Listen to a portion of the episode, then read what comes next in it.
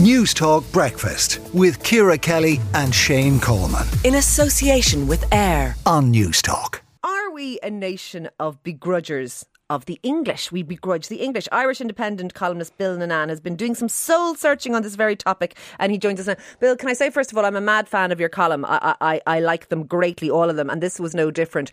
Explain why this came about, that you started to think about this, please. Yeah, hi, good morning. I suppose it was a long period of reflection, possibly due to being isolated during the pandemic and going quietly mad. I suppose being separated out from society for a while gave me time to reflect on things. It was a couple of years ago during the Six Nations. I would watch it with my kids usually, and whatever team I'd be cheering for, obviously I'd be cheering for Ireland. They would cheer the opposition. They wouldn't care who it was. It wasn't about countries. It was about annoying their dad and trying to drive me to have a massive heart attack. So I'd be cheering on lovely, Ireland. Lovely children. You've done a fabulous job. Oh, they're wonderful. I love them very much. But so I was cheering on Ireland. We were playing England, and my kids were like, you know, who are we playing? Who's that? And I said, that's England. And they started shouting, come on, England, come on, England. And were you triggered? And I was triggered, yeah. That was the thing. I stopped them and I said, no. We don't do that. We don't. And then I launched into, you know, probably during the ad break at halftime, I launched into, you know, several hundred years of Irish history and all the various wrongdoings and atrocities, and I probably drew in some local stuff from here in East Cork, the Clonmult massacre and everything else, and sorry, so they, you know, concluded with that. Like, and that, children, you hit them between the eyes, yeah. Yeah. I mean, you know, you're talking to whatever a 6-year-old and an 8-year-old here about, you know, the famine and the corn laws and everything else. So I had to step back from it, and I suppose with social media, you see it an awful lot as well. You see an awful lot of, I mean, I understand the sensitivity, but maybe we're a little bit too sensitive, and maybe at some point we need to kind of start. Yes, and you wrote then, you thought, well, what have the English, it's a bit like, what have the Romans done for us? What have the English actually done to us, to you personally? Yeah. And the answer was nothing. And you thought, I need to let go of this antipathy. Yeah, completely, because, I mean, I suppose a certain amount of it is inherited. And like my dad would have been born in the 1930s.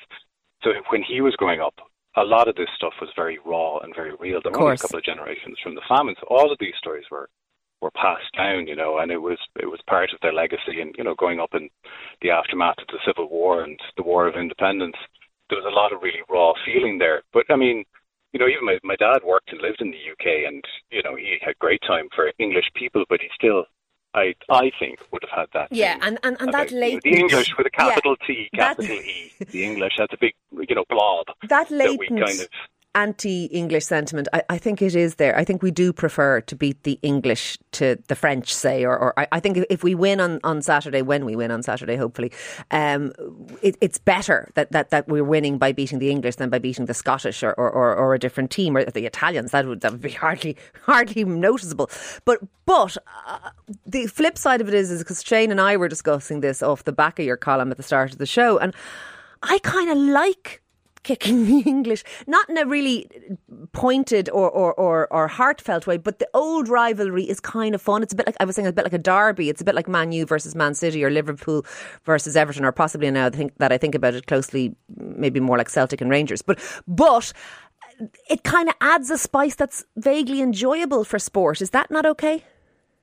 It does, yeah, completely. And I totally understand that, but I think we're talking about probably a kind of a spectrum from the friendly rivalry and bit of banter to a fairly deep-seated animosity, that it doesn't take much to kind of stir it up and to scratch the surface of that. And you think, you know, it's a spectrum. You think it goes from, so someone like me, who doesn't hate the English at all, but enjoys handing them their ass on a plate in the Aviva. Yeah, and I mean, but there's also that kind of schadenfreude of, you know, the joy of watching them fail, that it doesn't matter, you know who wins as long as the English get bait, you know, that there's that kind of pleasure. See, as well. I'm chuckling in the Irish, thought of it. Yeah, and I mean, Mac Hansen, you know, when he was talking, I mean, Mac Hansen, you know, grew up in Australia. His mom's from just down the road here in Castle Martyr, but he grew up in Australia, and he was talking about it, and he said, you know, there's a deep-seated hatred there, you know, and he said, he qualified by saying, oh, it's years ago, and, you know, but obviously the team themselves kind of use it know, to shield themselves. I'm not fine, that's partly psychology, but it does me no benefit, carrying this weight of history. But they partly did bring it on themselves by, like, invading loads of countries and being a coloniser and kind of just being annoying and stuff. Is that not fair?